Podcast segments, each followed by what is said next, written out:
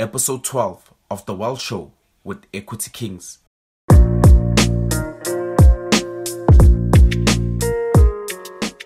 Welcome to the Wealth Show with Equity Kings. My name is Dumisha Ramodisa and I'm accompanied by my co-host Sebonga Chuma. Welcome to the show, guys, and we're gonna be talking about oil, Saudi Arabia, the oil sheiks, etc., etc. So, a quick market update: oil is above eighty dollars a barrel. Brent crude oil is above eighty-five um, dollars a barrel. Gold is actually above. It's actually above eighteen hundred for the first time in a long time and it usually doesn't hold this 1800 level. It usually just stays there for a day or two and then it just goes down. But it's it's holding it pretty solid and gold seems to be taking off. So maybe this could be start of a bull market. Not for the reasons that people think because people think oh it's inflation. No no no no no. And just with the cpi data i think we'll talk about the cpi data later. I am constantly listening to music every single day, 24 7, and the one place that I trust the most is Apple Music. The benefits of using Apple Music is that you can listen to over 75 million songs ad free with zero commercials. Plus, get unlimited downloads to your library and listen anywhere without Wi Fi or using data. There's no commitment and you can cancel anytime. They have a three month special for free, so you can listen to Apple Music for three full months for free, and then you can choose whether to pay or not. And it's extremely affordable. So click the link in the description to sign up and enjoy listening to quality music for free. So, what are you waiting for? Sia, what do you have for us, man? What do you have for us? I heard you wanted to talk about oil. Let's let's hit it. Let's hit it, man. Okay, the oil price is currently standing at four dollars per barrel. And looking at the data, yesterday United States crude oil inventories came in at 1.1. That is the actual data. And the consensus or the forecast was estimated at 2,1,25 million, of which previously was 3,291 million. So let's break this down. What does this mean? It's been a year and nine months since the coronavirus pandemic happened, and we saw the oil price historic lows of around seven dollars per barrel. And then after that, uh, as we all know, the government came in and propped up stocks and gave out stimuluses. I'm sure everybody's been hearing that. But today, the 11th of 2021, the price oil currently $84. What a significant rise in a very short time for the oil price. And what does this mean for the oil future? What is the forecast? Or perhaps early next year or before the first quarter ends, that was the prediction and estimation. And yesterday we had crucial data come out of the United States, of which is the United States crude oil inventories. So the actual numbers came out at 1,001 million, of which the forecast or outlook was 2,120 million, the 2,125. This is the estimate. And then the previous actual number is 3,219 million, of which, if we can do the math here, let me just see quickly, we already have a 2 million decline of this crude oil inventory. So, mm-hmm. firstly, as a listener, you'd like to know what are crude oil inventories. So, the word crude oil inventories means that um, oil is pumped out and refined, and then it is only stored it's stored and it is not used. It's just oil that it's it's stored. It's just kept there as as stock, backup, collateral, perhaps if you'd like to put it. But it's oil that is not being used, but it has already been extracted. So a decrease in this number, what does it signify in within the economy? It signifies that uh, a demand is is picking up as we are going season. A lot of people are going to be booking vacations. A lot of people are going to be traveling. And then comes the significant part. As you can see, the demand is rising, right? Now for oil. And funny how if you can look at oil price, if we're going to speak about South Africa, oil prices, I think is last week, uh, all or two weeks back, the um, price yeah. went up. Yeah, so I think the yeah, nineteen twenty eight, right, to the liter. Yeah. Hmm. So that is yeah. that is a big, big, big, big, big, significant rise, because no oil, no economics, null and void. Oil is the gas of economics because oil provides a resource to provide certain goods and services. So, true. Do you have and anything think about it? Think about it. Think about it like this. Imagine no oil, no economy. You know why? Because people like Biden, people like the World Economic Forum, they want to ban oil, right? Because oh, climate change, yeah, yeah, yeah, climate change this, and so they want to rain on oil companies, and that's so stupid. It's gonna have unintended consequences.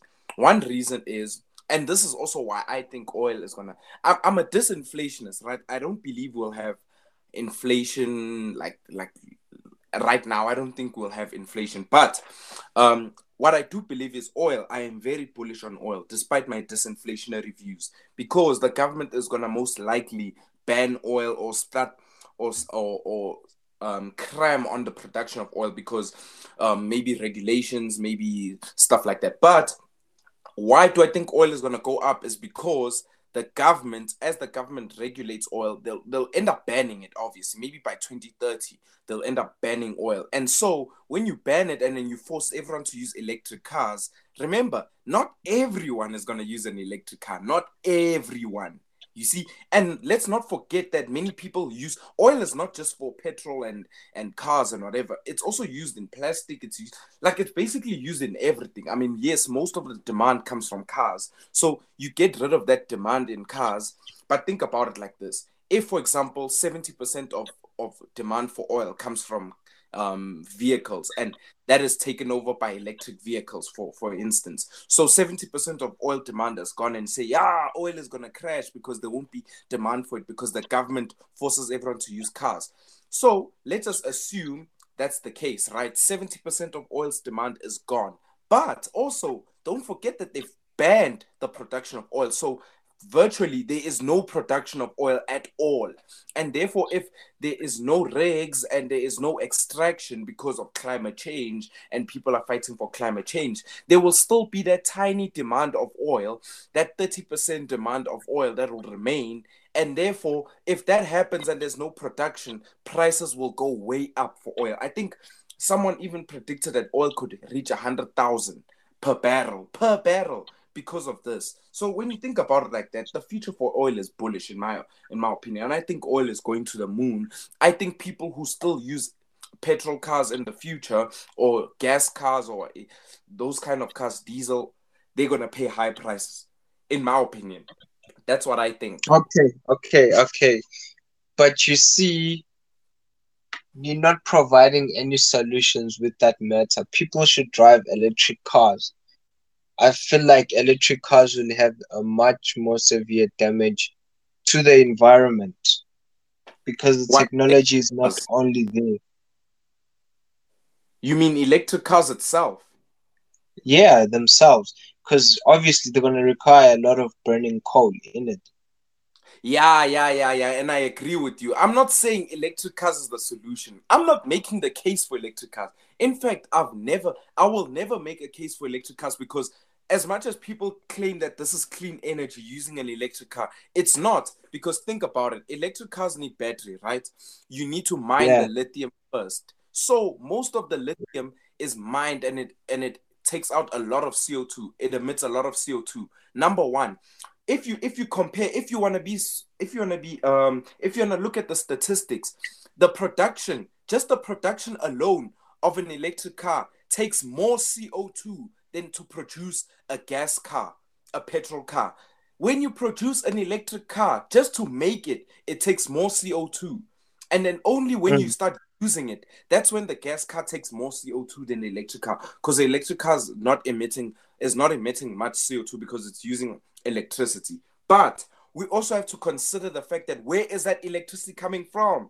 That electricity is most likely coming from coal or natural gas. So it's not really clean because the electricity itself has to come from somewhere. If we all use electric cars, that's going to be a huge demand boost in electricity. And therefore, that means we have to burn more fossil fuels. And I'm not saying mm. are good. I'm not saying they bad either, because fossil fuels is what is what um is what decrease poverty. I mean, industrial mm. revolution. That thing dramatically mm. decreased poverty. If we didn't have the industrial mm. revolution, hold that thought. hold that. Areas. Hold that. Mm, can you hold that thought before you stray away from the conversation, I just like like to ask you your opinion on this whole load shedding that's been happening in South Africa that is currently taking place. I mean, I'm sure you have something to say. Would like to hear your thoughts. Preferably share with us, please. Yeah, yeah, yeah, yeah, yeah. With load shedding, what I think is um obviously all of us think for, for those who, who who are not South African or those who don't live in Africa, um, maybe the Americans who are listening, our fellow Americans, people from Europe. I'm sure you guys don't experience blackouts as much as we do. I mean, blackouts here is, like every single month you're gonna get it at least a few times, every single month. And it's not because people don't pay. Okay, yes, in some areas in, in South Africa, like townships like Soweto, I mean, people don't pay. Some people don't pay. And then everyone else who does pay has to suffer. And so, so they get a lot of power outages. But I'm saying when the whole country gets power outages, I mean, it happens a few times a month, but it's really bad and people pay. So, what's my take on Eskom and load shedding is first of all, the reason why there's load shedding is because of corruption. So, many government, many people who like big government will say, yes, corruption is the problem, and we just need to get rid of corruption, and then load shedding will be solved. Well, that's not true because corruption is a function of big government. So, the bigger the government gets, the more corruption you're going to get. It's a fact because when you give the government more power, you give it more power to be corrupt.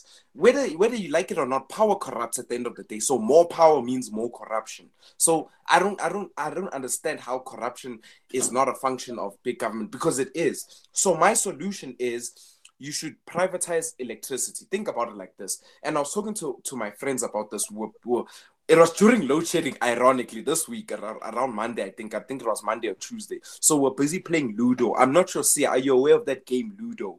Where you just. Yeah, yeah, board. yeah, I know. Ludo. Yeah, yeah. classic uh, board game. Classic yeah, now that game is legendary. So we're playing Ludo there, and then we're just talking about load shedding. And I was like, okay, this is the solution. The solution is Eskom should should be um, a private entity. And not only Eskom should not be the only source of electricity that we get in South Africa. We should have other sources like other companies so that we can boost competition. Because if there's competition, remember a business runs with a profit. So a businessman has to be yeah. greedy. And that greed actually helps us because it makes us more productive. Because that guy is greedy. So since he wants profits, he will make sure he does anything to get the profit. So he has to provide proper electricity mm. with proper mm. services because if he doesn't then people will go elsewhere to a different business you see people mm, will pay electricity mm, at a different so business. What, so what Dumisho is mm, so basically what Dumisho is saying here is that there should be competition in in certain companies or private companies of which are going to supply electricity. In that yep. way, if we have competition, greed is inevitable because we have a market. Yeah, good. And greed is actually a good thing, despite what people say. I mean, yes, mm. people think about greed as, oh, you yeah. guys are. are, are Gotta take into consideration there's a certain type of monopoly that is actually tied to politics, of which I personally would not, not like to not yeah. really a politics person, but yeah. We got into it. We actually got into it in our third episode of, of the Wealth Show. I think it was in season one. We spoke about yeah, we spoke about a government monopoly. you guys should check it out. Yeah, you guys should check it out. It's the third episode, government monopoly. yeah. Yeah, thank you guys. Um, in the next episode, we'll just get into some politics a bit. I I know some of you guys might not like politics, but I mean, we all have political opinions. At the end of the day, I mean, it doesn't matter who you are. You could be a scientist, you could be a doctor, you could be man, you could be cleaner. Everyone has an opinion on politics, and we don't want to offend anyone. We just want to speak what we think is is is correct or what I think is correct. I mean, most of you guys know me and Sia. We sometimes we don't have the same views, but okay, we'll see, we'll see, we'll see. But yeah, stay tuned for the next episode, guys.